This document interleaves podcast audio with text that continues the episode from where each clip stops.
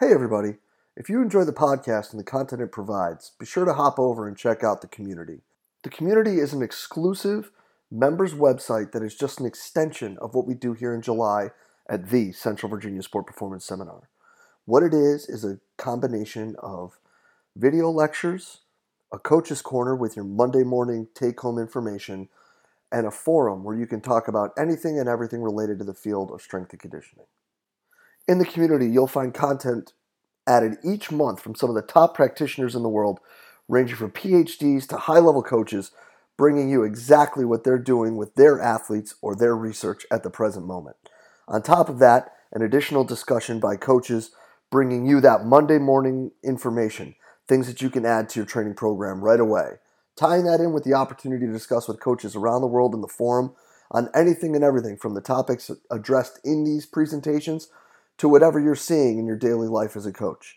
If this sounds like the right thing for you and your staff, go ahead and hop over to cvasps.com slash community and try it out for 48 hours for just a dollar. If you like it, you're signed up, ready to roll, and you're jumping into all the great content added each month. If not, feel free to go ahead and cancel at any time. No questions asked. We're really excited about what we're building in the community and hope you are too. Go ahead and hop over to cvasps.com slash community and check it out today. Hello and welcome to another cvasps.com podcast. Today I have the fortune to be able to sit down with Coach Hank Kraaijenhof, one of our fantastic presenters for the 2013 seminar. Hank, let's get right to it, my man. You've been well known for your extensive work with track and field sprinters. Um, let's talk a little bit about how things could be a little different when you're working with a track and field runner versus how you handle a team sport athlete. Team versus individual sport, how does it change in uh, uh, how does it change? Well, it's uh, very uh, uh, simple, I think. Uh, in what perspective do you see this? the team versus, versus individual sport, or developments in team sport, or developments separately in individual sports, or, or what's the wider perspective of this question? Yeah, I, you know, looking at at your background, having obviously your your primary focus has been the sprint athletes, um, but you've had success and worked with you know football clubs and things of that nature. How does your approach change with uh, Juventus versus you know a, a sprinter? Oh, it, it's it's very simple because um, in the end, each team consists of individuals, and uh, that's the one. One uh, uh, it sounds like a cliche, but it, it, clearly isn't because in the end, there's somebody scoring that goal. It's an individual. If you work in a soccer team, it's not 11 guys behind the ball and all at the same time their foot kicks the ball. So it's 11 feet kicking the ball. It's always one uh, guy out there who fails or who succeeds. And it's, of course, a team making this uh, possible. I understand it very well. On the other hand, I never worked with uh, specific technical or tactical problems in, uh, in the fields where I was, we are more concerned with the mental problems, the nutrition, and the uh, physical conditioning of these uh, teams. So for most sports I worked with, the, the, the, the even the basic rules escape me. I have been working with Omegawave. I was there in Finland uh, two weeks ago. I've been watching American football for one of the first times I could follow the whole match because after 10 minutes I, I just gave up most of the time. I don't understand the rules. So it, it's useless to watch it if you don't understand the rules, you know? Yeah. Sports are beautiful to see even if you don't understand, but American football, if you don't understand the rules, you don't know what's going on. So we're watching American football in Finland, with uh, uh, which was dubbed in Russian. So that was interesting. And there were people from more countries there, so that was interesting. For the first time, I understand the beauty of uh, football. But there was no need to, because the only thing that people wanted is getting stronger, getting faster, and, and uh, recovering faster, and, and, get less injuries. So that's my main concern. Also, in, uh, I don't see the finer tactical things in, in, in tennis or in any sport. But there's no need to. So that basic ignorance allowed me to work in many sports and on the specific uh, fields of nutrition, mental factors, and, and, conditioning. So that's it. So as far as that one became important, I was uh, asked to, to consult in there, and fortunately had not much to do with the other the other parts of uh, other uh, issues in, in, in, in, in team sports. Gotcha. So really, when you're your focus doesn't change very much because what you're being brought in to do is very similar in, in both situations. Well, there is something that is um, what I try to uh, learn. What I learned in, in, in, in, coaching for 30 years is that very important uh, is, is the basic. If you understand the basic of biomechanics, there's not much difference between throwing a ball and throwing a javelin. If you understand the basic mechanical sprinting, it doesn't matter much if you run straight forward, run the curve, or with the ball in your hand. It doesn't really matter because if you're, you're the basics are right, and that is what most people forget. They got up in, in, in, in the details or in the very specific things. but you, if you allow yourself the time and the patience to create a good background in, in all the basic fields, then it doesn't matter if you deal with a cyclist, a Tour de France cyclist, a sprinter. If you know physiology and biochemistry, you know that. So that and also periodization, all these things become kind of simple. But of course, you have to understand which muscles work when you uh, have a tennis serve or you, when you uh, throw a ball. You have to understand which muscles work. But that is basic uh, kinesiology, nothing more than that. Mm-hmm. So when you have the basic right, you can apply to almost any sports. It's always a human being, a man of flesh and blood or a woman of flesh and blood, trying to squeeze the best out of him or herself. So keep that in mind, and then it's not an easy to make that step from general knowledge, basic knowledge, to that specific sport. And of course, every sport will try to convince you, Hank, listen, this is completely different. You know, this is not athletics. This is soccer. This is completely different. You cannot compare to anything else. I go to rugby, say, Hank, this is rugby. This is completely different. This is, you cannot compare to soccer to anything else. And then the tennis player and the golf player, they always try to convince me there's something special. And I, I said, well, it's not. For but more because they all state this that is uh, that it's completely different. Yeah, everybody in your sport thinks they're so damn special. yeah. but no, that's that's a great way to put it. That no matter what, it's just the flesh and blood and all the the rules and laws of biomechanics and physics and physiology all apply to the yeah. same people the same way. Yeah, yeah. The psychology. Uh, it doesn't. I always uh, wrote a little book. It's called uh, The Art of Performance. Already a long time ago, just for fun. And um, I even brought it a little bit further, and, and I said there's no much difference between a, a, a, a piano player, a classical piano uh, uh, player uh, playing a concert, or, or a violin player in, a, in an orchestra, or uh, an actor, or uh, an actor on stage, or a scientist, or a special forces soldier kicking in a door in, in, in the house where you expect terrorists the anticipation of something to happen, something that is relevant to you and important to you, and, and, and probably a threat of loss, that's the same to everybody. So there's not a difference even between the fields of uh, uh, military and law enforcement, uh, science, arts, performing arts, or sports. So I try to see this in the widest possible. Yeah, no, that's that's a real interesting way to look at it. You know, now when you say that, are you just talking about the physiological stress response, or are you talking about the physiological adaptations that are going to occur, or? Uh, basically, basically all of it. Because don't forget, uh, in Holland we got uh, very much addicted to these 10,000 hour rules from Ericsson and uh, popularized by, by uh, Malcolm Gladwell in his uh, books. Yeah. That was mainly also derived from piano players and musicians and chess players, not from American, American football players. So uh, Ericsson stated that he has never seen a talent. You know, there's always this. Uh, if you see somebody performing very well at a young age, he had his, at least he had he or she had his hours in. And uh, well, in sports, we see people performing very well without making those 10,000 hours. Uh, and, and, later, research proved him more or less uh, wrong in that. In Denmark, has been some research done on elite athletes, and they were elite athletes only by 5,000 hours. That's half of what of the 10,000 hours. So, but everybody is trying to make us 10,000 hours now, which is kind of stupid. Yeah. so, oh, I'm almost there now. I made 9,990, 10 hours to go. I'm really, and then I become really good all of a sudden, you know. It's not like that. There's this, uh, this guy who comes from rugby, uh, uh, and uh, he started to be a discus thrower, and he is uh, throwing the discus 66 meters after uh, less than two years of training. So all of a sudden he's there at, at, at, at the elite throwers of the world, in a sport which is very competitive, which always exists for more than 2,000 years, discus throwing is one of the oldest sports there is. So a very high on the on the ladder of uh, uh, evolution in sports. All of a sudden, he managed to, to get in there with uh, well, for sure, not 10,000 hours of discus throwing. That's the reason why these guys uh, are older guys or over 30. You can still be world class in discus throwing because, yeah, it takes a lot of experience to do it very well. And this guy managed to do it in less than, than well, probably uh, even 2,000 hours or something. Wow.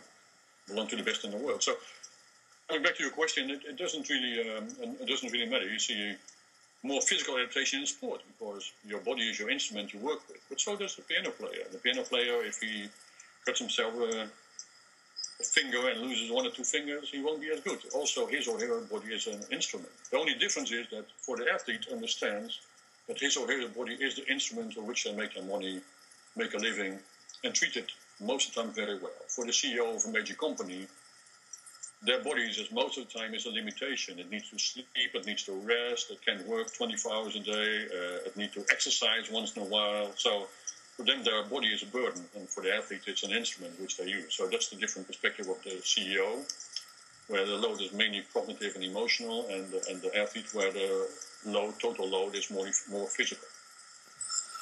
Well, let's jump back a little bit. you were just talking a little bit ago when we were talking about the team situation, yeah. you, you, brought up periodization, which is always a uh, an interesting topic to talk about. Now, now working with a team sport that is in competition four, six, eight months out of the year, how, how, does that vary? How do you how do you alter that versus your your track and field athletes where you're, you're prepping them once or twice a year for a meet? Yeah, uh, once or twice. okay, a little bit more than that, fortunately. But um, the, the limitation of, uh, of a, a, a, team sports is that it's, it's a team. So basically, everybody has to be everybody has to be on the track uh, uh, um, at or on the field at nine o'clock or ten o'clock or eleven o'clock on time at the same time because it's kind of useless to kick a ball and you're the only guy out there in the field and you kick a ball or throw a ball and you're the only one out there. So you always have to be together because technical and tactical facts can only be trained in uh, in in in in, in, uh, uh, in the sense of, of, a team. So with a shot putter or with a sprinter, you can go out in, uh, to the track on your own and, and, and, work with them. Now this is kind of a, a, problem because in a team we have different positions, different people, different uh, uh, bodies from the outside, different biochemistry and different psychology from the inside. And the only thing you can do is train them all together at the same time. So that means the load for all these guys, basically, if you go out in the field, is in principally the same. So you go out in the field, do your stuff, and all of them had the same training load. Now, well, a few people will do it uh, uh, uh, whistling without any training effect because the training load is too low for them. They can handle a lot of load and want to do more and, and can handle more. For the average player, well, you hope and you guess that uh, the training load suits them well and there are some people who, for, for whom this relatively light training load, the average training load, was way too much and they get injured all the time. So the thing is, as a smart coach, you try to focus on the average most of the time and, and, and, and, and uh, differentiate or individualize the training for the very good athletes, uh, very good players, and for the players who, who don't do that well. This is always the problem with team training because you have to have, you make a training program for the average, not for the individual. So that's where the main progress is work towards the individual. So give every player what he or his uh, he or she can handle on a daily basis uh, uh, on, on, and on an individual basis. This is a big step to take, of course. Now we have a history in soccer in uh, in uh, Europe, and well, we found out that the goalkeeper has to do some different workout than, than the rest of the, the field. Right. We also start to understand that uh, attackers have a more of a, more or different person, different person, different uh, uh, uh, tasks than the midfielders or the defender. We start to understand that. So we start to work in clusters now. That's already a, a, a giant leap forward in team sport. But the real, uh, uh, and of course in American football, in, in the US, it's, it's much more developed than in Europe if, uh, as far as team sport is. So you guys look at the individuals and, and, and individualize already much more than, than, than we do here in Europe, as a matter of fact. So you're way beyond us uh, already. Well, that's not. I wouldn't have guessed that. well, I think I wrote something about the Russian and the American perspective. Uh, you know, this. So you're always looking at, at, at, at, Europe or at Russia or at what the Chinese are doing or whatever. And well, the grass is always greener at the other side of the hill. You know, it's always greener. You're always seeing people are doing better, good or doing better, not probably knowing that the other guys are looking at you and you are doing because you're so so good in, in, in all kinds of uh, uh, sports. Look, if you were an American football player, why would you look at, at how the Russians play or how the Chinese play American football? I wouldn't. right. so if you want to play soccer, you look uh, to, to Europe, and, and now Europeans uh, look for conditioning, soccer conditioning. They go to the US. Oh, wow. So that's kind of strange because there's no, well, I wouldn't say any knowledge, but there's not much experience in it. Well, we have 50 years of experience of conditioning in, in, in, in, soccer at least.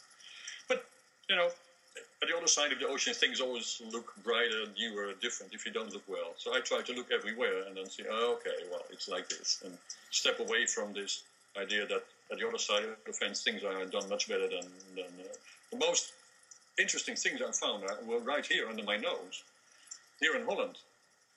Just the fact that people were abroad, that well, they come from Finland or from Spain or from Italy, they or from England or the, uh, the US. They know so much more than we do, and, and basically it's not because all the scientists meet each other in congress and do the same kind of research. It's not really uh, necessary to think that abroad is always better. no, understandable. Especially when you're talking about a situation where you are the lone participant in the activity. Yeah. Um, but then, then let's look at at the actual plan. Then, if if the practice plan dictated by the manager or the head coach yeah. is set for the guys that are in the middle of the road, so then, how do you see the alterations occurring with the elite or the higher level versus the, the guys that aren't quite as prepared or aren't quite as good? Well, it's very simple uh, because that's where the, the, the great opportunity is for conditioning. Because you, they're not pushing that that uh, that uh, uh, dumbbell at the same time. We're doing the bench press. One is pressing 200 pounds. The other one is pressing 300 pounds in the bench press. So that's why the where the individualization, individualization and in the nutrition plans and so on. That's where the chance is to individualize and to to um, monitor and to, to control the training load, as a matter of fact, because I think sometimes the training load in the conditioning is, is, is, is more than the training load in, in, in technical technical skills as far as adaptation is concerned. So that's the chance to to uh, to adapt.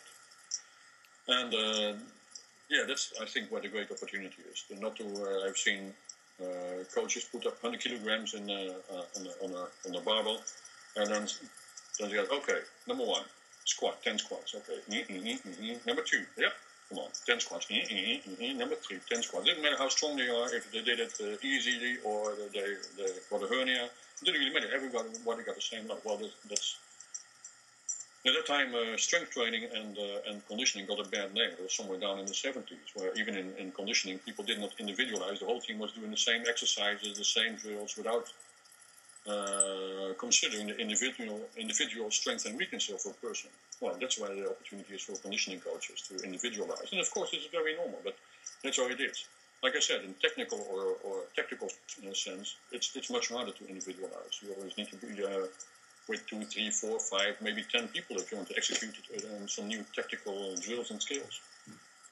Well, that's awesome. Yeah.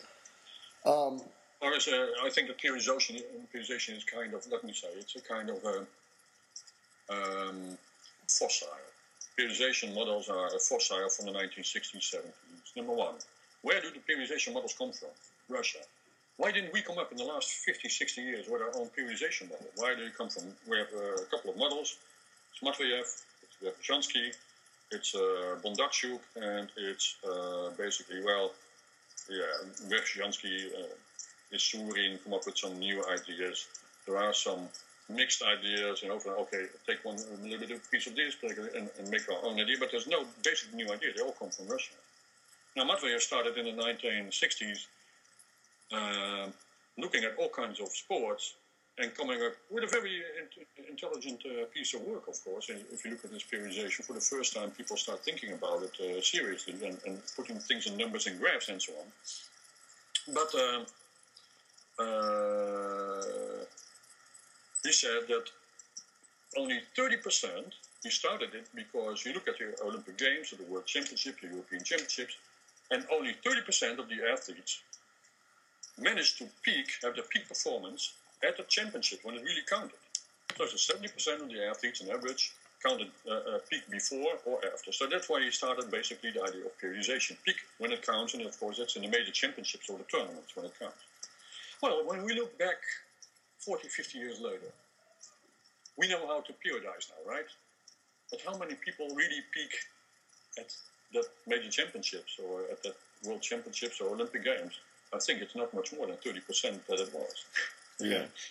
People still manage to peak before and they don't reach their performance uh, at, when it really counts, or they don't do well in the Olympics, and then two weeks after you see them uh, uh, beating the people that they that uh, that they got beaten by at the Olympics. So so far for for periodization.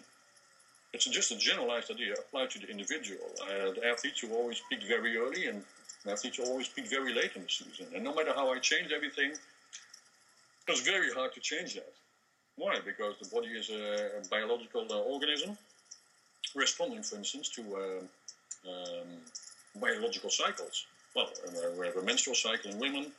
We have a, circadian cycle and, in, in, day and night cycle, of course. And um, just as some people are morning types, there are some people who are evening types. Some people perform very well in the morning, and in, in, in, the evening they just wear out. Some people have a little bit take the time to wake up. They don't wake up until 10 o'clock in the morning, and but they do very well in evening evening time, especially in, in Europe, in the Mediterranean, Spain, and Italy, where life uh, develops a little bit later because of the sun and, and, and the temperature and, and, the cultural habit of. In Holland, we eat at six o'clock or five o'clock uh, in the evening.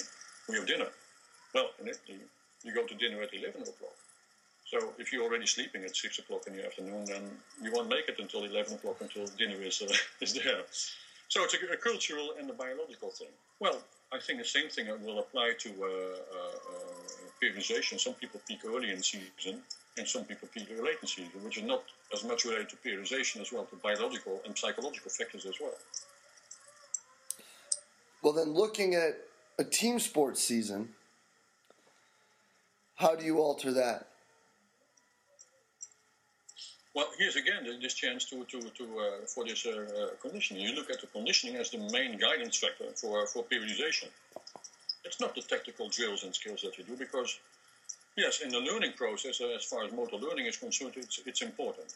But as far as a, as a, as a physiological uh, or psychological load, it's, it's it doesn't put much weight in the scale. It's much more this this uh, sprinting session or interval sprinting session or weight session is a much harder impact on the system and can affect it in a negative or in a positive way much more than than than uh, uh, some throwing and kicking uh, out on the field out there on the field. so this is uh, uh, I made a, a, kind of a model for team sports and it's always the combination between conditioning and uh, and uh, there's always a fight, of course, between uh, finding the balance between conditioning on one hand and the technical and tactical work that has to be done on the other hand, of course. And of course, the head coach will spend more time in yeah. technical, technical, and the conditioning coach sees less and less hours being cut off of his program because of more time has to be spent uh, there. And I think it's kind of well old-fashioned and outdated idea. That, I think just more time should be spent on the on the on the on the uh, conditioning for for all kinds of reasons, also psychological reasons, uh, as far as I'm. So. Um, yeah, working with Juventus was a special uh, experience because it's a soccer team that has a, a, very good reputation in Europe. Not anymore, but had a very good reputation at the time, uh, well established. And the thing was, uh, uh contrary to the usual um, concept. They hardly played soccer when they came back after summer holidays. They came back, and then everybody started playing soccer uh, already. And they didn't. They didn't play soccer. They worked on conditioning, conditioning, conditioning. and um, strength. Became very strong, uphill running, every, everything you can imagine. And uh, the first two months, they barely saw the ball. So in other clubs, it's quite kind of unusual, kind of a culture shock. Hey, hey, because a soccer player, like any player, likes to work with the ball. He doesn't mm-hmm. like running out in the forest or, or pulling iron. He doesn't like that. He likes to play with the ball. That's a player, right. not an athlete. Difference between the player and the athlete. player, player likes to play. The athlete doesn't like to play. And um, so why, why is that? Well, very simple.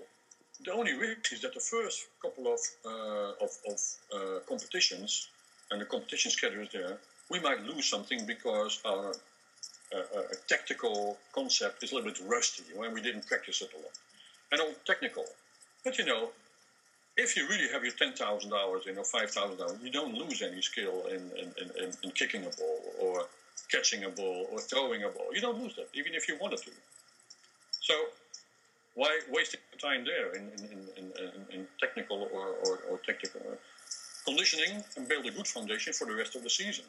And then seem to maintain it throughout the season as, as, as, as well, which was a, a, a, strong point. So most people do some conditioning, very short, no impact, and start uh, playing the ball, uh, technical and tactical aspects. And then, in the end, they run out of fuel in the end of the season, not because they lose it on technical and technical aspects, but because, lose it, uh, because well, they didn't build up enough uh, physical capacities. And then the main thing is, and that used to be in the kind of uh, old days when people played a lot of competitions uh, uh, during a year. But in the really major sports, people play more and more competitions a year. Yeah. So the real, there is no time for periodization. In former days, we used to have Matveyev, a long preparation period, general and specific, and a competition period. But now it's basically a preparation period of this, and then it's competition, competition from the beginning to the end. So there's very little time to really focus on, on, on, on preparing things. So the most thing is preparation has to be done now throughout the competition season. Well, this is interesting because that gives much more power to the to the week cycle. So how do you make a week cycle? What do you do uh, the day after competition? What do you do the day before competition? When do you plan the weightlifting sessions? When or not? Not at all do you maintain strength as a, as a, as a, as a physical quality, or this well, this is enough. We can we can maintain it for two or three months, and we put away the the barbells, and then we just play. Very interesting question. yeah. Lots of uh, things to think about. Also, food for thought. Yeah. Well, I don't see it as a job. If you see it as a job, I think you're on the, on the, on the wrong side of the line, because it's a it's an art. You're basically an artist so that's different than a job. It's not a 95 job uh, because you talk about 20 mm-hmm. hours. But it doesn't, to me, I look, always never look at quantity. I don't care how many people hours train. I don't care how many people, how many miles people run. I don't, I don't care how many pounds they lift or how many tons they lift. I look at the quality of it and the result of that. So I never look at people can't impress me. Oh, I run 200 uh, or 100 miles a week can be impressed. Then what what speed? You know, it, it, it's more important. Intensity and quality is always always uh, key to me. So I never care about the volume or the hours. People, well, we, we train 20 hours. I wouldn't be ashamed if one of my athletes would be Olympic champion and trained only one hour a week. I would go, well. yeah, there's a lot more in there. I, I don't care. But well, as coaches, we're mostly driven by anxiety. We are driven by anxiety because, especially conditioning coaches, are driven by anxiety. Anxiety that, well, we didn't do everything we could, or we didn't give it everything we had, or, or, or we didn't do enough work. Well, that's not my fear. My fear is uh, that I did too much work, that I had underperformance, or overtraining, or injuries, because that's going to be that's looking when you look at the numbers, that's a big limitation in elite sports. That's what breaks people's careers. That's what uh, uh, uh, stops them from competing all competing at the level they should. That's the real uh, danger. It's not. I never see undertraining injuries. Undertraining injuries don't exist. When an old guy like me, I, I start sprinting right now, I pull a hamstring. That's an undertraining injury. But for a normal athlete would train three, four times a week, the undertraining injury isn't there. It's always an overtraining injury. It's a, it's, it's, it's, it's a, a term by itself, overtraining injuries. So if 80% of the elite athlete is at the edge or uh, crosses the line of overtraining, then what, what should be the lesson? Don't train that hard, damn it. train as much as necessary, not as much as possible. Well, it always applies. It always applies. You know, I, that's the greatest line. And then with that in mind, and that's a piece that when working in the in the college setting, I think that's kind of where I was going, is when you have sport coaches that want more, more, more, more, more, more, more, more, more, more, more, how as the conditioning coach do you monitor, control, and make sure that you're giving them what they need, especially on the, the physical preparation side of it, when you can't have that sort of pull with the sport coach to say, hey, today is a no go. Yeah. Interesting question. Look at this angle. I'm a fundamentalist. Number one, you want me there as a conditioning coach, or you don't. So you give me an opportunity to do my job, or you don't. If you don't, if you say, "Well, Hank, uh, for the next six months, you, uh, um, I don't uh, want to waste an hour on, on, on being in the gym or lifting weights," then if the money is good, say, "Well, I stay and go and drink a cup of coffee, or have a beer, or waste my time, or read a book." And if I'm really not paid that much, I would say, "Well, thank you very much. I'm going to look for another job." But then at the other hand, I'm also used. I'm come from track and field, which is a, a, pretty poor sport. There's hardly any money in it. Yes, I know. Haile Gebrselassie or maybe uh, uh, uh, Usain Bolt make make a lot of money, but it's very exponential. So only top three uh, guys make a good living.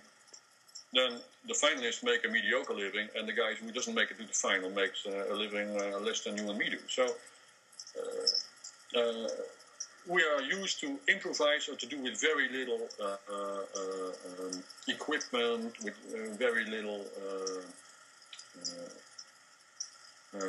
facilities, accommodations, very little. So it's okay. How many hours do I have? If I have two hours a week, I make sure that we're ready in two hours a week. If I got five hours a week, I do it in five. If I got ten hours, hey, that's too much. yeah. These kids can even kick a ball. So what do I do? Uh, teaching them sprinting uh, 10 hours a week or lifting weight 10 hours a week, first make sure they can kick a ball, they can catch a ball. First get the, get the basics right. right. I don't have 10 hours a week. And I'm a lazy guy, so if I, I can only get this amount of time, I can uh, spend my time somewhere else. I don't really care that I can do it with very little time. Give me the time that I need. So they always ask, how much time do you do you do we need? Uh, as a, I asked the other question, how little time do we need? That was how little time do we need. So if I want to get people in bench press from 100 pounds to 200 pounds, not how much time do we need, how little time do I need? Oh, that that kind of focus is, is uh, gives a completely different view on training. How little time do I need, really? Look, if you have a headache right now, and I can imagine after sitting here for one hour with me, you don't take 10 aspirins to get, get rid of it. You take any want. You can take 10, but you get a hole in your stomach. Maybe your uh, headache is gone, you get a hole in your stomach. Are you willing to pay that price? No. So you take one aspirin. And if half an aspirin will do the same job, you take half an aspirin. That's, that's the job. You look at the therapeutic window. You always do this on a daily basis. Just not when you're a coach. Not you particularly, but everybody. Everybody looks at, okay, how much can we get? We look at efficiency and everything, but not on coaching. We have to keep the hours in. We look at expended uh, amount of hours. I need more hours. I need more hours because otherwise, otherwise what? So not how many hours do I need, how little hours do I need. You know from experience. And uh, if you think you need more hours, well, probably doing an inefficient job. So. Yeah, no, I, I'm, I, right. I, I'm with you there. I'm, I'm definitely, we're definitely on the same page there. Is, is looking at the process and not how much do we need to do, but how little do we need to do. Yeah. So when there's the conditioning coach looking at it in that realm, mm-hmm. how do you look at a sport coach who you're going to have to work with that is going to say, we need to do more. We need to do more. As in, like, all right, so we need to come in and we need to do an hour of shooting drills. And then we need to come in later and do two hours of technical tactical practice that is full court or full field, 11 v 11, 5 v 5. And how, how does this. I mean, uh, how does the right way fit in with that? okay. Well, we come back, back later to the to the to the subject of uh, vibration. For instance, if you look at vibration training, the first uh, protocol for vibration was 10 times one minute. 10 times one minute, one minute vibration, one minute off, one minute vibration, one minute off was the first protocol developed by Carmelo Bosco at the time. Why? Because one minute, one time around the clock. 10 times, you got 10 fingers. If we were cows, we would have done four times one minute, I think, but we 10 times. And then one minute rest. Why? Because one time around the world. You have to start from somewhere. And then I asked myself, and very good results, eh, and explosive strength and everything. Then I asked myself, well, it's fine. I save a lot of money by, uh, sorry, a lot of time. I save a lot of effort by uh, getting this result in explosive strength. But what if we do five times one minute? And what if we do three times one minute? So then in the end you ended up with three, four, five times with exactly the same results uh, uh, than 10 minutes. So I say myself, seven minutes of vibration. It's not the time, it's again the risk of uh, overload, overload of the central nervous system or, of the fatigue of, of the, all, the, all nervous systems uh, in the body. So in the end, I have an ace up my sleeve. I have an ace up my sleeve. I remember I was coaching uh, Nelly Cooman, uh, one of the sprinters I coached in the 1980s and 90s. And um, uh, we had a, I was the junior coach for the relay team and the hurdles and sprints. And my, uh, my uh, national coach team, who was my boss, and I said, look, I want to spend time with this uh, girl because I saw this girl and she's kind of strange. You know, she didn't run that fast, but she was kind of strange. So it could be very good news or very bad. I think that's the bad news. I know what you're talking about. She's lazy, crazy, and stupid. She won't do anything. Well, it's a great combo. World record four years after, so lazy, crazy, and stupid. Um, but then there was another girl, and this other girl worked out five, six times a week, running the 100 meters in 12:20 or something, not very fast. And Nelly was working out one time a week. If she felt like she wanted to train, and if the weather was nice, we didn't happen too often, also running 12:20. So I thought and he said, well, this girl, this other girl, I chose this other girl because she's so motivated, she's a hard worker.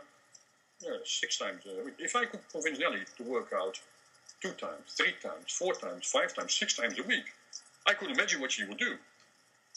So again, she ran 12 20 one time a week, but he thought it was better to, to run 12 20 with six times a week.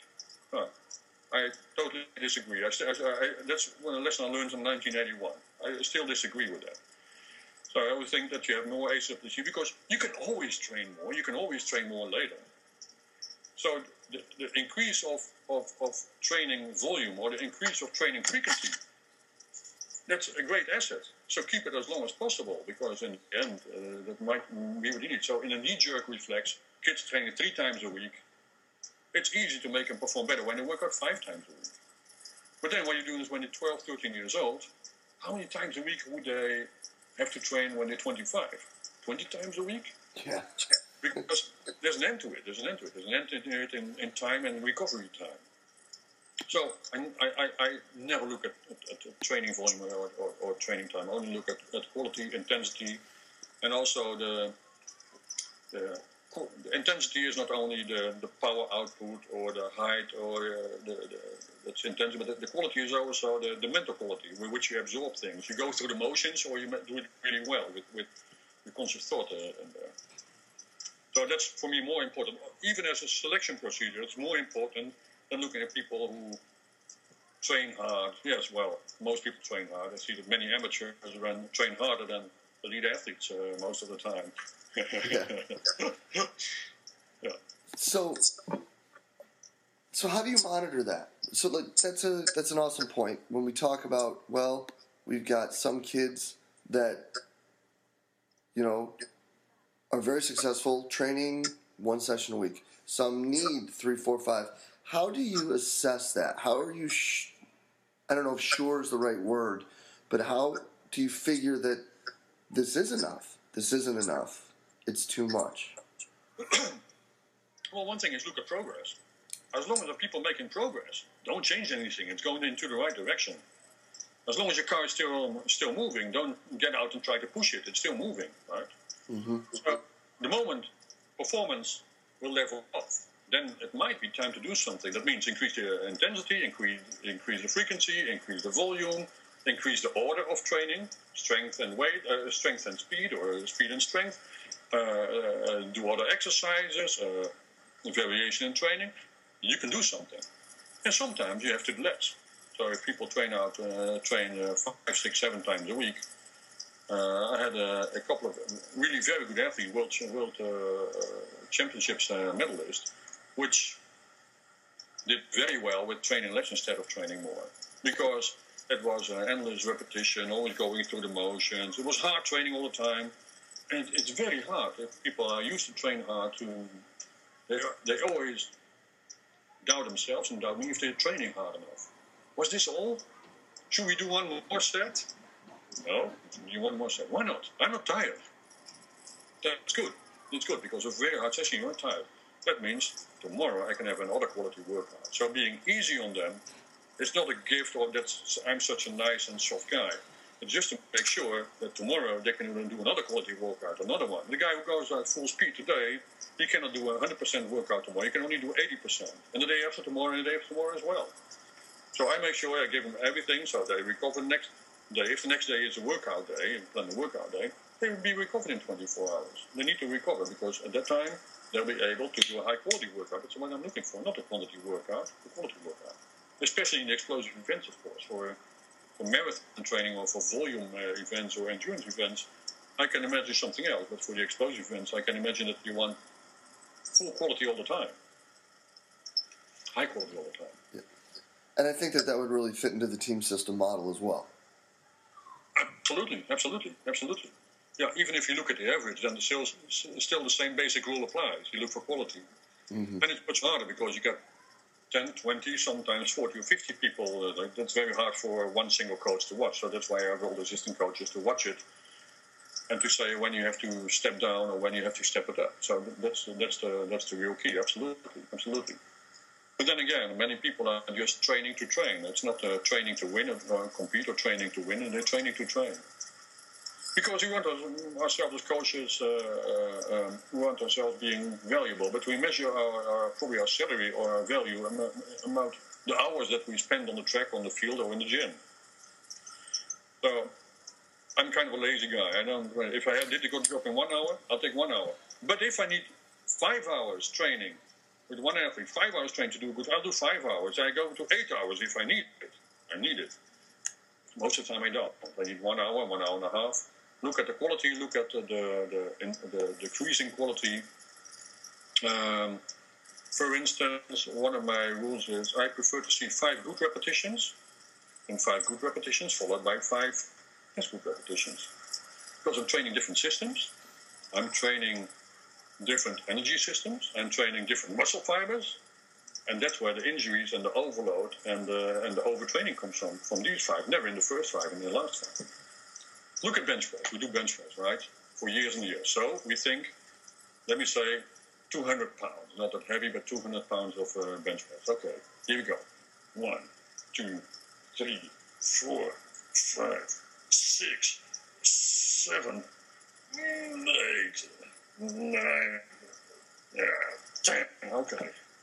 So, well, intensity is the same. It was 200 pounds from the first one to the last one. No, it's not. Thing that decreases is the power output or the speed, the velocity of the movement uh, decreased a lot. So, what am I training now? Well, the first three, four, five, I trained fast twitch fibers, and the last seven, six, five, I trained slow twitch fibers. So if I want to train fast twitch fibers, why do we uh, the, the, the, these ones? I don't need them. So stop at sets of four. That's it.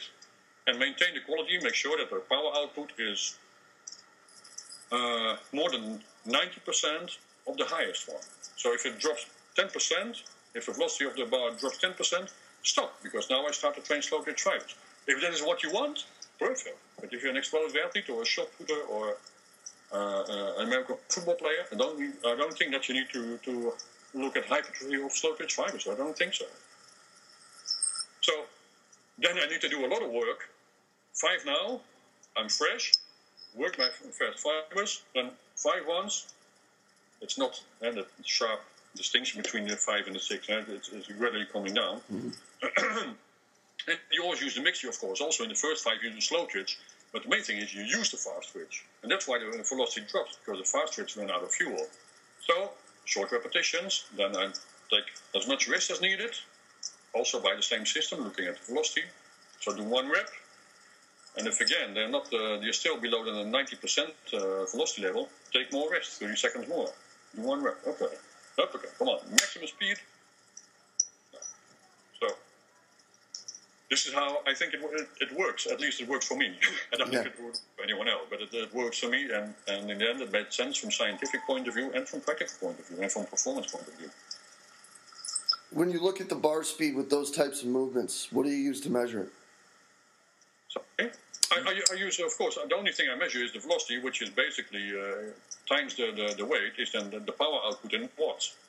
Right, but what device do you use to measure that? Oh, any device. I, I use the. There's many devices I used in the past. It's uh, I used to uh, work with the Muscle Lab, which comes from Norway, which was invented by Professor Bosco, or the, the, the original idea was by Bosco. The Muscle Lab is a is like the Omegawave for the muscle. it measures has a jump pad.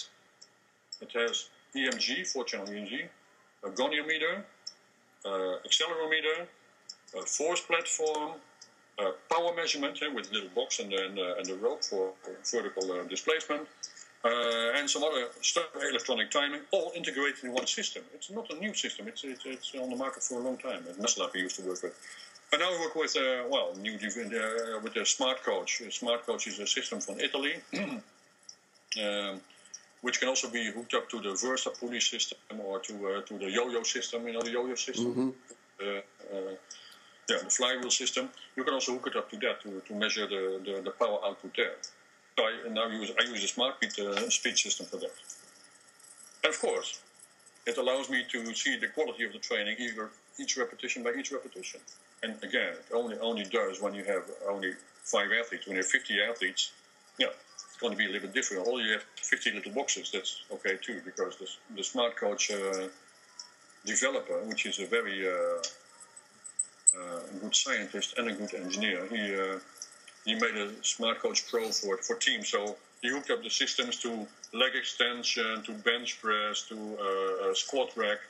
So now, no matter what you do, you can also see your watt power output. But looking at the power output, I think is the most important thing uh, concept in strength training uh, overall.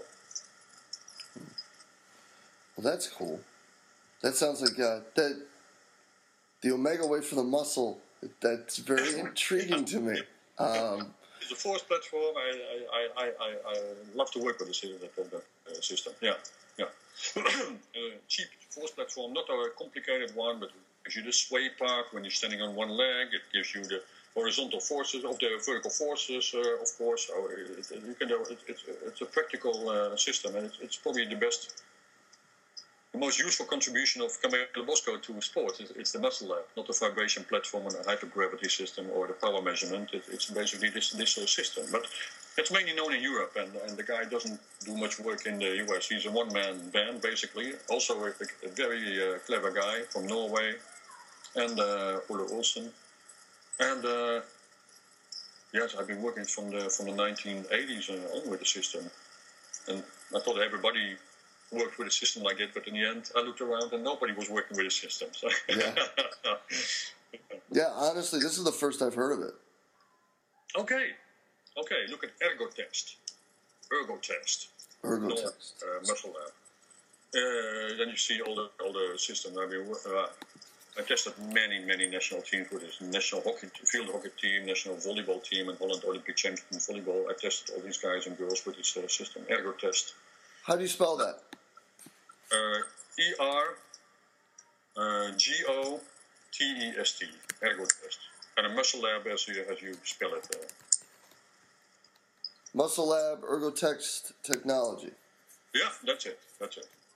Yeah. Take a, take a good look at it. Uh, I'm, I'm one of the most experienced guy in this uh, this system. With EMG, you did well. Yeah, right. Yeah, the, Omegawave for the muscle. It was. It was. It still is. it still is. Yeah, oh, that's great. That's great. Um, how does the Omegawave fit into your training program? Well, I bought it in uh, in 2000. I heard of it, and then uh, I made a phone call to these guys, and they were kind of shocked because uh, uh, they weren't really marketing uh, marketing it uh, or, or, really trying to sell it really hard. And then all of a sudden, there's there's this guy from from uh, from Holland running the system. So I went to uh, to Oregon to uh, to listen to these guys because it was too good to be true. It was too good to be true. When I, I, I read it, I said, well, the only thing that doesn't give is, is your bank account and your IQ. But how can this be? So I was as puzzled as anybody else was, and uh, I went there to see and to listen. And well, of course, they all came from Russia and uh, the, well, more or less European educated background uh, uh, as well. And I, I, had a lot of um, a lot of books. a lot of books still come from from Russia, as a matter of fact, or translated into Germany. East Germany was a, a powerful source for me because from Russia, East Germany, well, you read German, and so you can read the East German books as well. So many of the works were translated into uh, into German, which we could read, not the original Russian work. And um, um, I bought it for my athletes, and uh, in the beginning, uh, I had a kind of seeing all the numbers and trying things out. Uh, some things were contrary to logic or to my my uh, subjective perception. In the end uh, it worked. I started to, to, you have to read through the lines there. You have to read through the lines and understand the basic concept of it.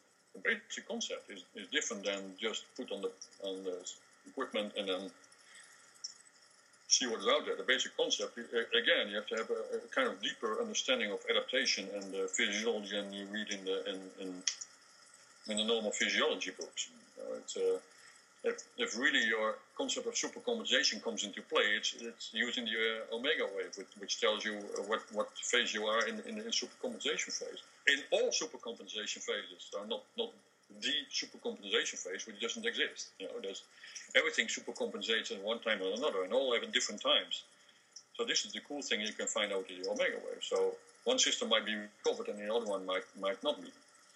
So I, so I started uh, use my athletes as uh, guinea pigs for this, trying to sometimes use it as a backup system for my own brain, sometimes using the, listening to the system only, overruling my my uh, my uh, uh experience, and uh, in the end I found the balance. Uh, sometimes you have to listen to the system, and sometimes you have to listen to yourself. yeah, yeah. I actually and I, I have the system. Yeah. Um, I mean, I've had it for about 11 months. Yeah, the secret, the real secret, uh, Jay, is not the system itself. It's again, so here's a thermometer. I don't know in how many degrees Fahrenheit. In, in, in, in, Celsius, uh, it's 37 degrees. Okay, 37 degrees. Okay, everything's okay.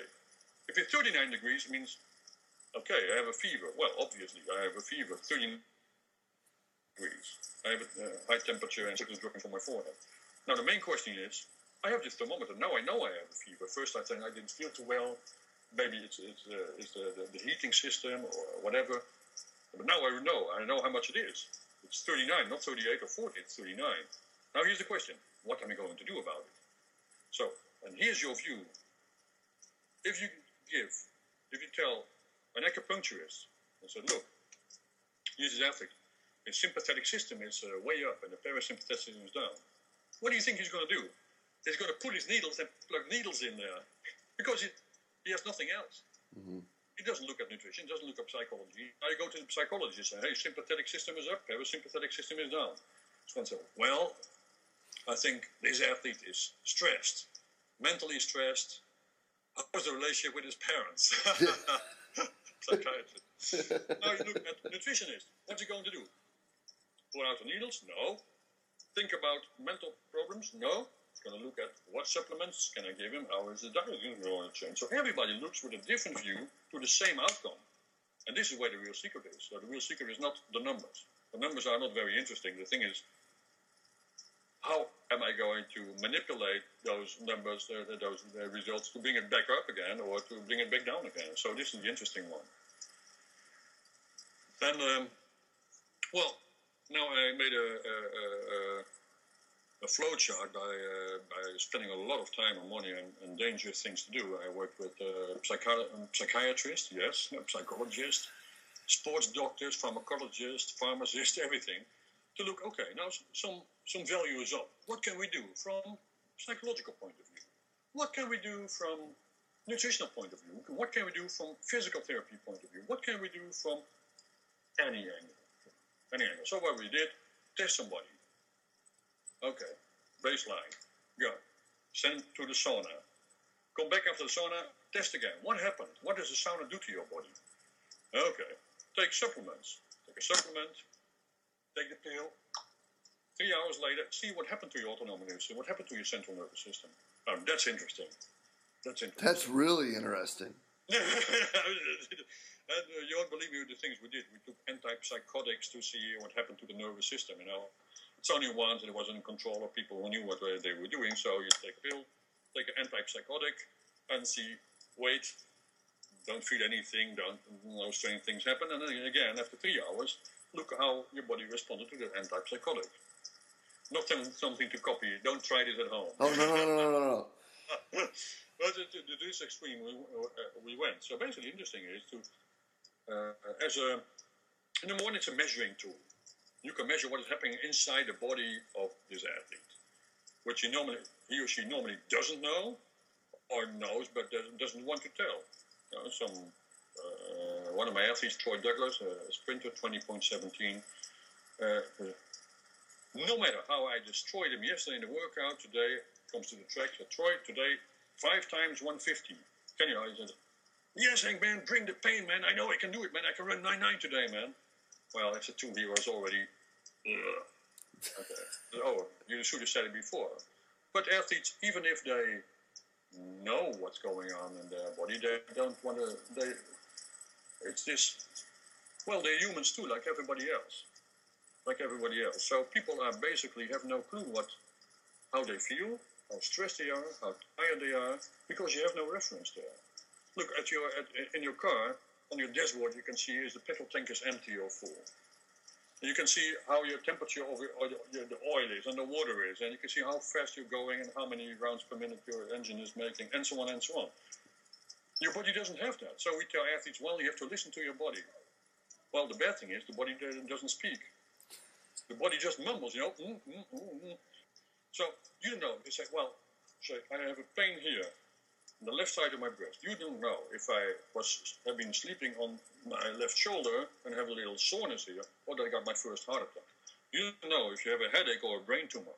You hope it's a headache, and most of the time you have a, a, a headache instead of a brain tumor. But basically, you don't know. So the body doesn't say anything. This is, this is bad thing. Even your cheap car has a dashboard in which it shows the numbers. The body doesn't say anything, just numbers. So the subjective experience of the athlete is not adequate for you to say or to see if this athlete can handle this workload. In field athletes, most of the time, or in, in, in team athletes, most of the time, I coached guys of the national field hockey team. Very good in Holland. Eh? Field hockey is one of our national sports. And um, I did a strength and conditioning and said, look, guys, today we're going to uh, have uh, something with the stick and the ball. So, hey, yes, some specific uh, uh, work. Okay, yes. But nobody tired? No.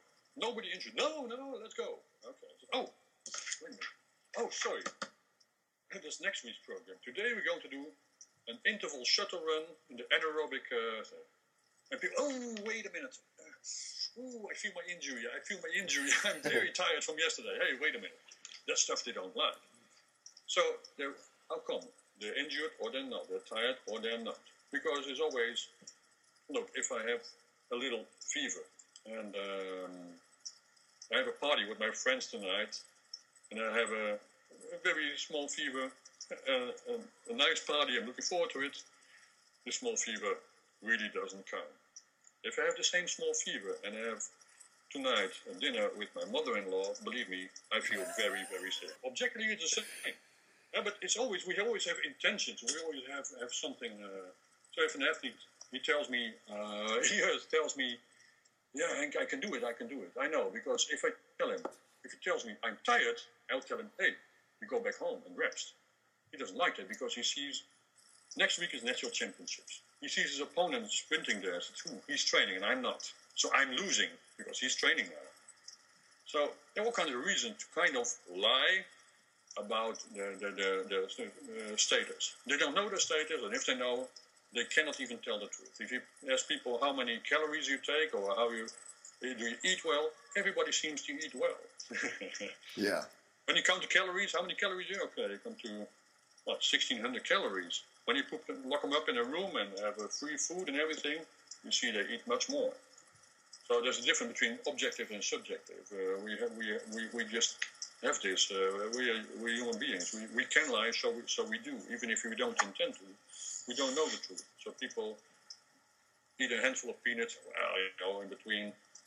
Oh yeah, but you know, peanuts. Yeah, but it's only a, a few, so they don't count as calories. Or you know, I took a, a, a, chocolate bar or whatever.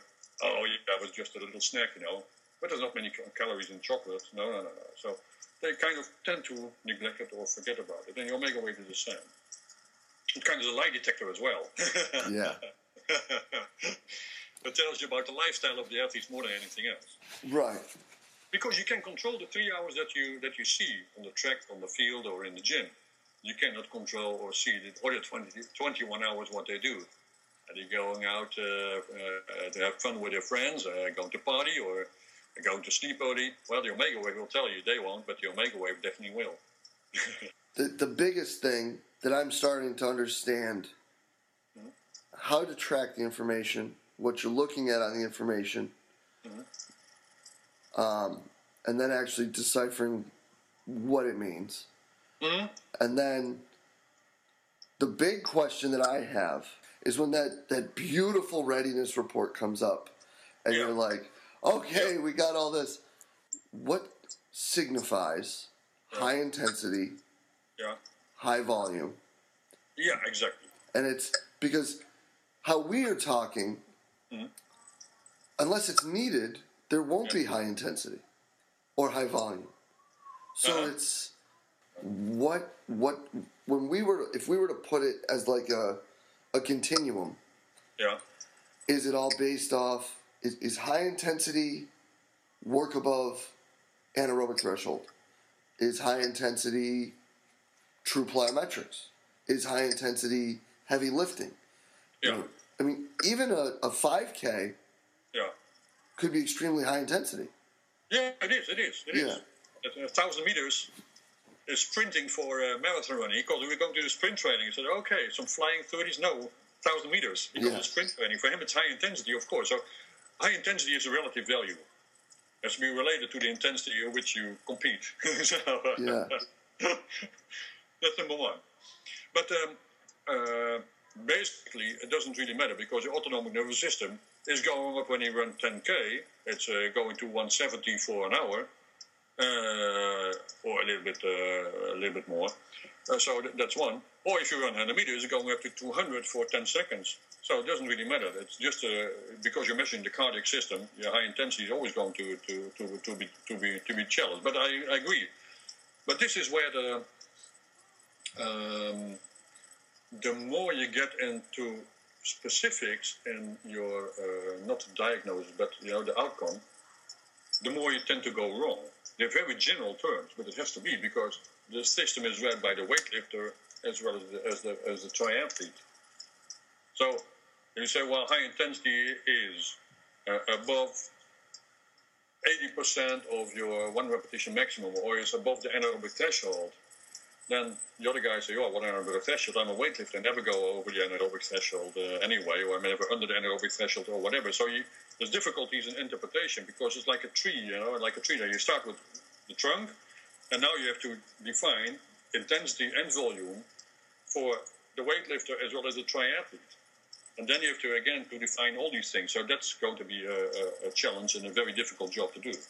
So I always stick to the simple things. Okay, no high intensity, no high intensity. I remember I ignored it one time and said, incomplete recovery in your body is not able to handle high intensity work. I thought, well, you know, 25 years of experience.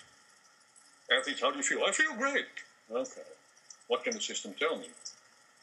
And uh, this athlete was never injured, and this athlete did five runs, high intensity, and the fourth run, straining a hamstring all of a sudden, never injured. So I thought, mm, maybe it's good to listen to the system because yeah. I ignore the fact that sprinting at high speed is high intensity work, no matter what. So yeah, but it's going to be difficult because you have, you the main the main challenge you have is, different, is, is dealing with uh, with definitions of, of what is intensity. So is intensity only the load or is the power output? So there you go wrong. For me, it's a power output, not not only the load, you know, the training load in, in, weights in kilograms or in pounds. It's also the, the what power output that you have. so that's why you go wrong. And um, that's only based on the training. Then the system would then be useless for clinicians, psychologists, nutritionists, because well, they never do with intensity or volume. They do with uh, calories and they deal with mental stress and they deal with other things. So then you need to have a different flow chart again for all different types of use of the Omegawave. So that's why it's very general.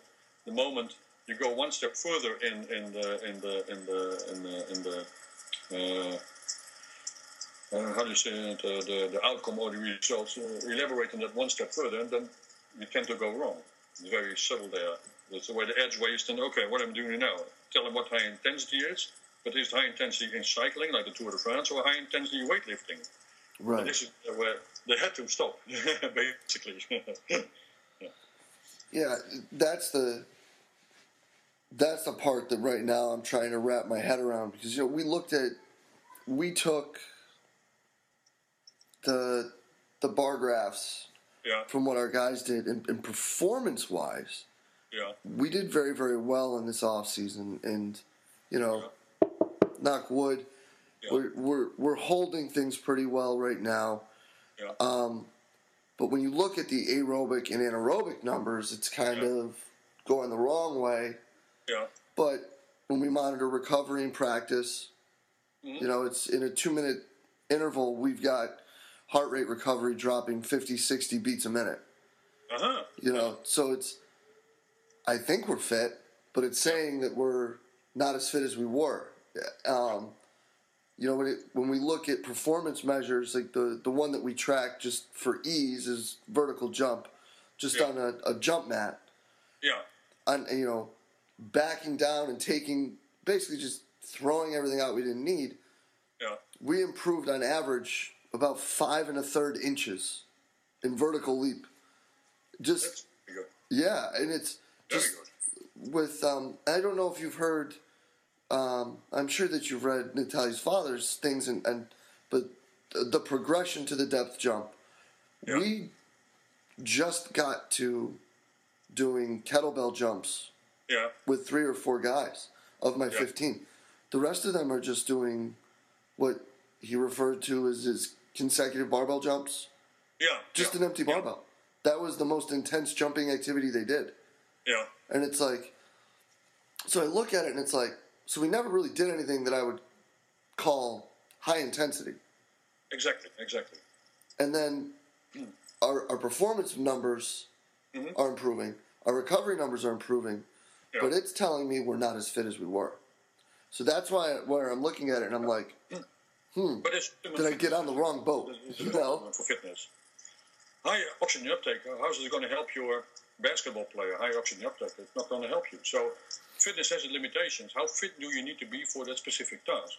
And people overdo fitness, so think that overall fitness is going to help you. Then, yeah, um, uh, try to get your player as fit as a oxygen uptake as a marathon runner uh, and as fit and as strong as a weightlifter, it's not going to work because uh, that's not the task you have to do. So you have to look at specific fitness here. Well, overall general fitness, oxygen uptake might drop a little bit, and some things might drop a little bit, and then that doesn't it doesn't measure because you're not paid for, for, for that. There's no medals in, in oxygen uptake. There's medals for winning a marathon. Like I said, um, in Holland we have this thing. Of course, you know it: core stability. Oh. Everything happens 10 years later here. Core stability. So core stability. People have to have a strong core stability. So, well, suppose you have a very good shot putter in Holland. He was third in the Olympics. No, he didn't make it. He made it to the final. Well, his shot put is normally 21 meters. Rutger Smit from Holland. Very good guy. Big guy, huge guy. No, suppose this guy cannot stand in one leg for uh, one minute. So he's like, should I do more core stability with him or not? That's a good question because there's no. Suppose he can stand five minutes without moving a millimeter on one leg.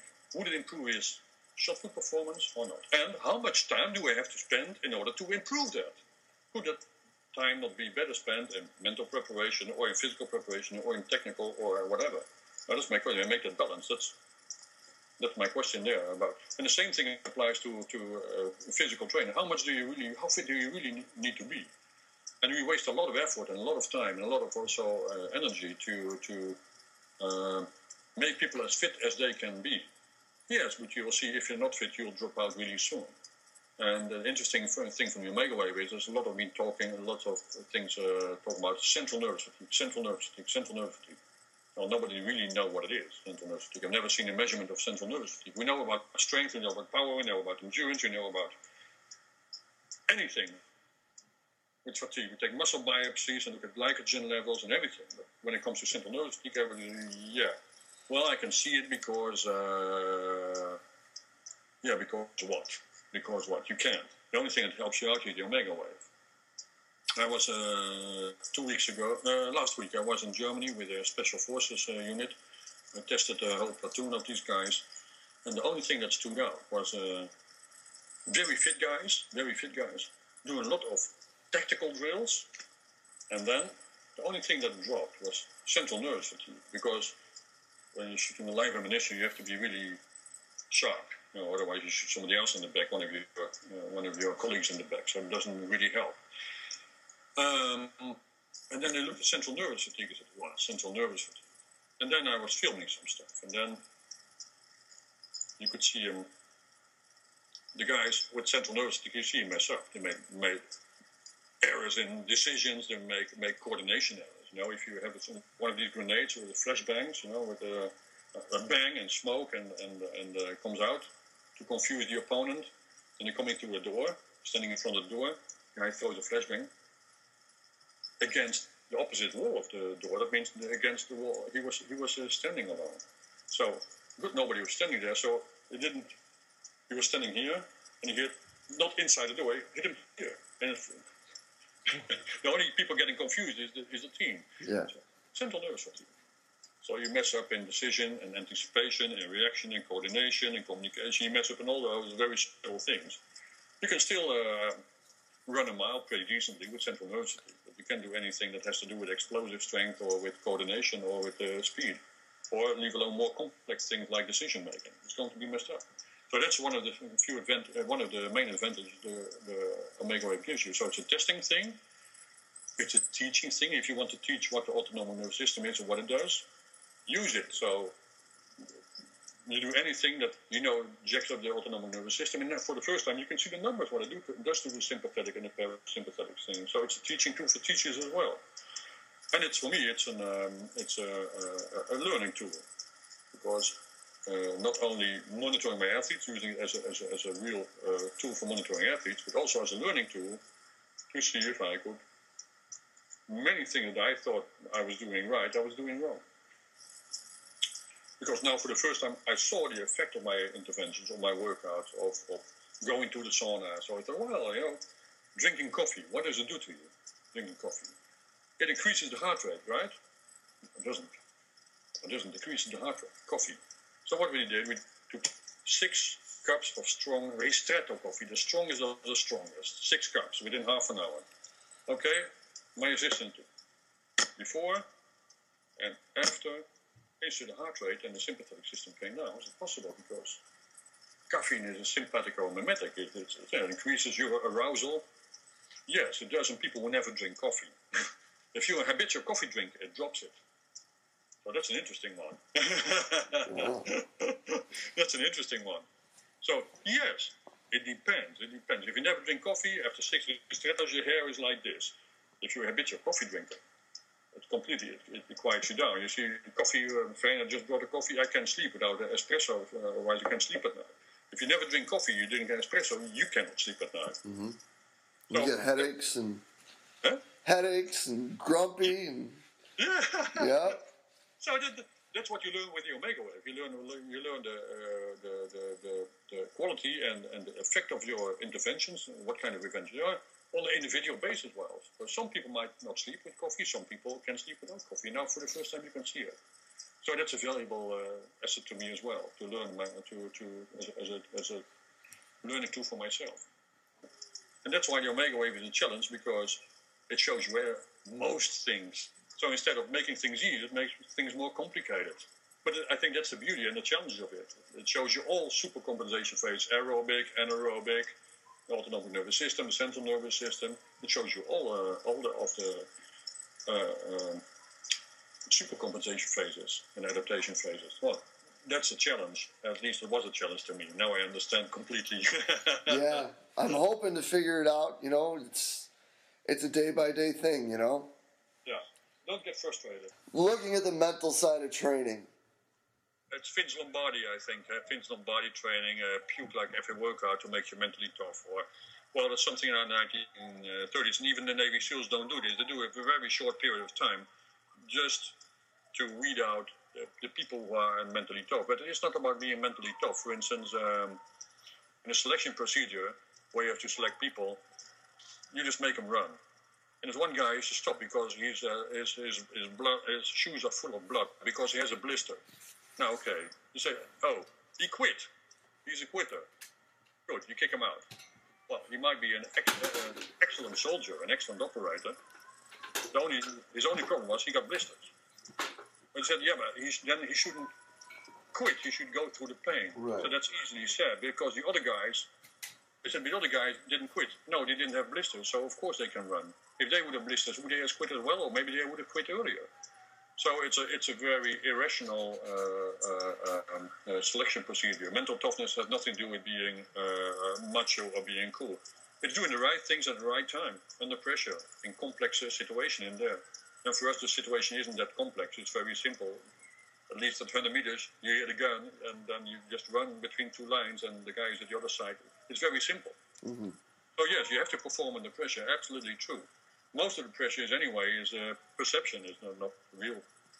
It, it's it, it's not realistic pressure. It's a pressure we, we think there is, or uh, it's. I take my athlete to the stadium, Olympic Stadium, uh, before and say, okay, look at this. It's empty still, right? Yeah, yeah.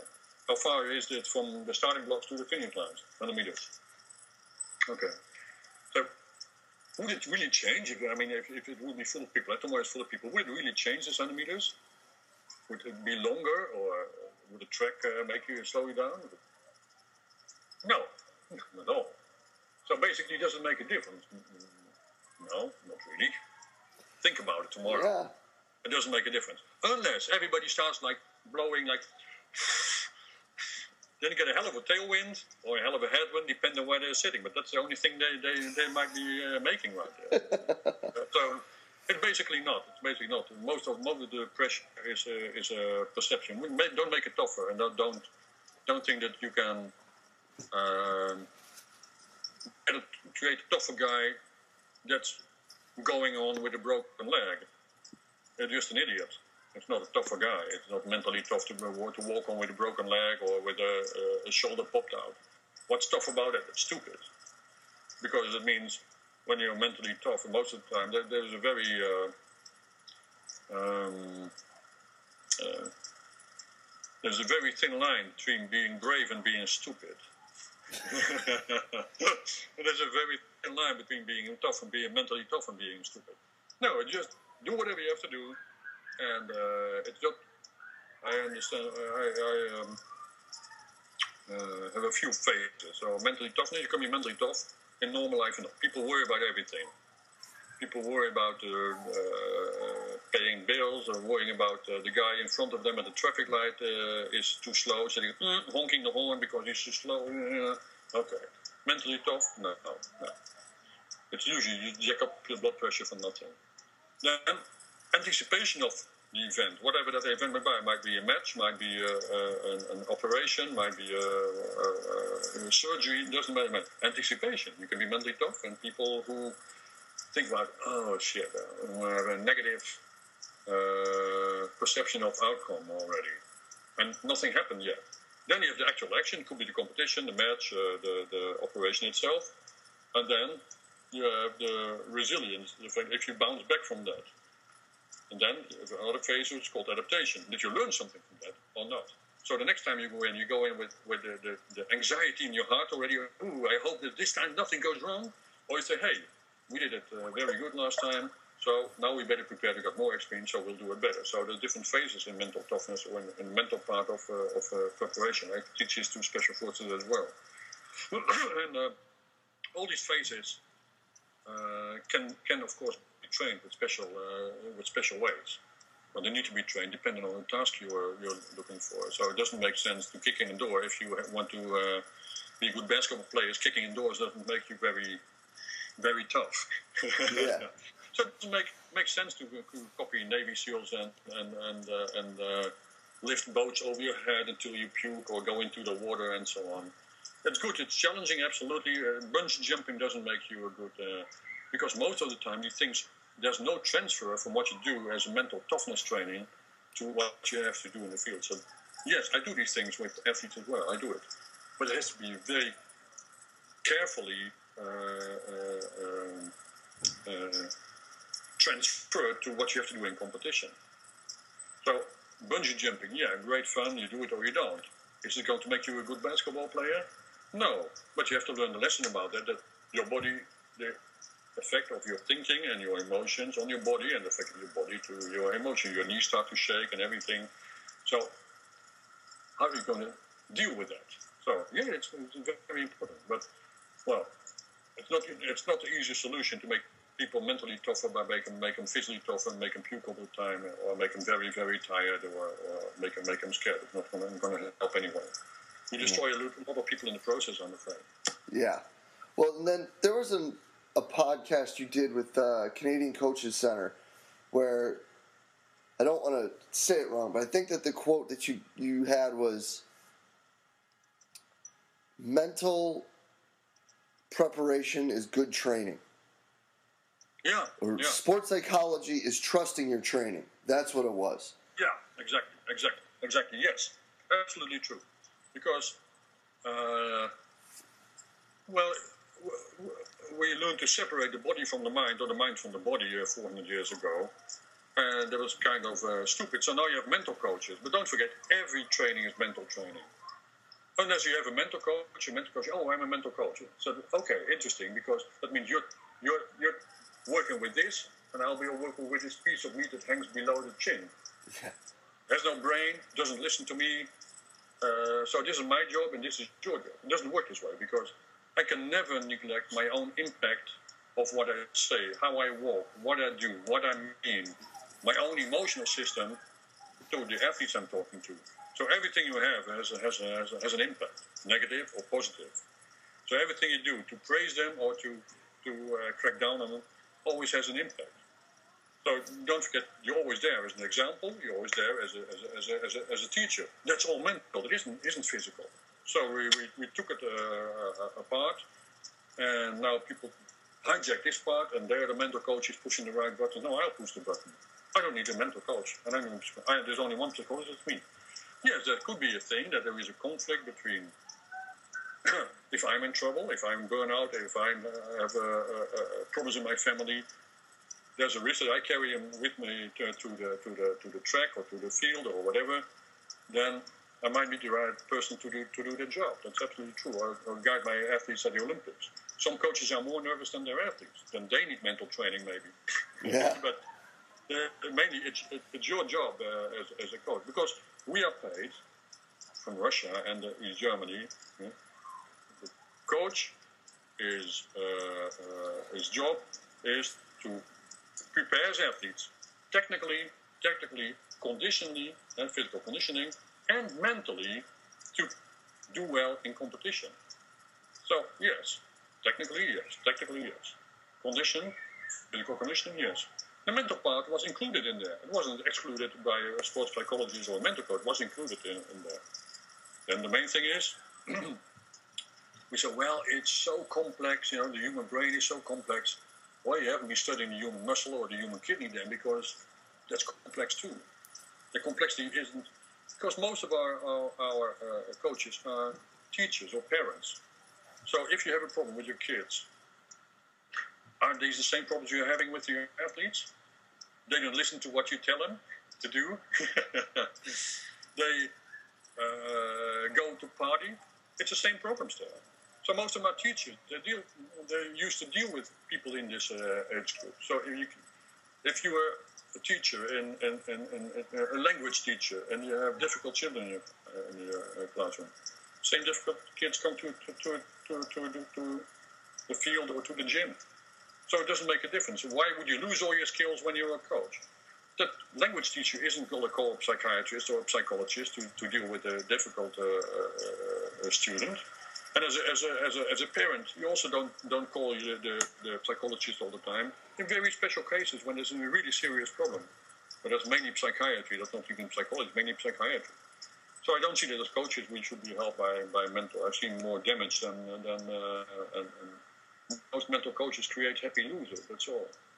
Uh, that's, uh, yeah. Yeah. They rub their back and tell them everything's going to be okay. Yeah, yeah, yeah, yeah, yeah. Basically, basically that's it. Yeah. And they have all the little trick. It could be focus, it could be visualizing. There's a little trick, and that little trick again is going to solve all their problems. It's not. It's a complex uh, phenomenon we're looking at. So it's not only focus on the task and everything will be okay.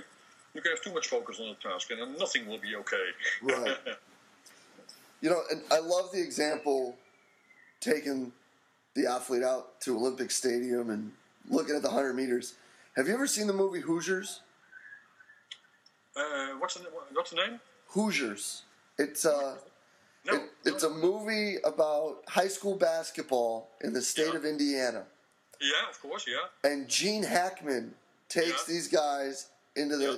you know a little no like one stoplight town in the middle of Indiana, playing you know the big team from Indianapolis for the state championship. yeah, And he takes a tape measure out yeah. and he goes, "Get on that ladder, put it to the goal, and tell me what it says." He said, "It's." Kid goes, 10 feet, coach." He's like, "Yep, basket's still ten feet high here." Yeah, Yeah, you know it's exactly, yeah, exactly. you know it's uh, it, it was a pretty neat. Absolutely. And you see again, basically it's simple. Basically it's simple. So if you boil it- if you know the basics, if you have the basic uh, concept of okay, and you need two things. You need to uh, uh, to be able to mentalize, to think what they think, just on a rational scale, and to empathize, to, to feel what they feel. Now, if you can step in their shoes and look through their eyes, then you're more successful than you would think. The hell is he?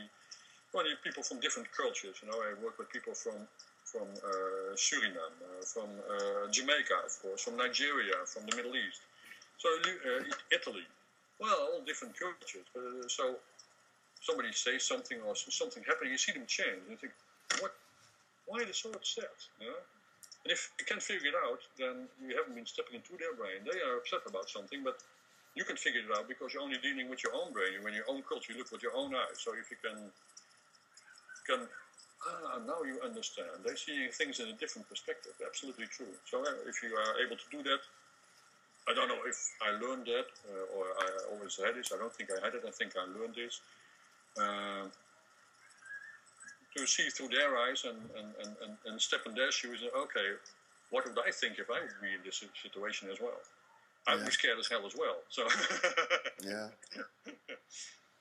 so that's uh, the beauty of coaching. It's, it's complex and simple at the same time. Uh, most of the time, we, we, it is simple. We make it too complex, and then uh, the scientists make it even more complex and more specialized. And we have to bring it back to uh, to the core. So that's as an older older as a young coach, you tend to simplify things and make it more complex than it really is, and try to go into details here, into details there. And as an older coach, you step back a little bit and have a more this helicopter view and more the philosophical view, and then it's okay. It wasn't. It isn't that difficult. No, now it isn't. When time uh, 20 years ago, things looked very complicated to me uh, as well. Now I, I step back. I'm not not coaching.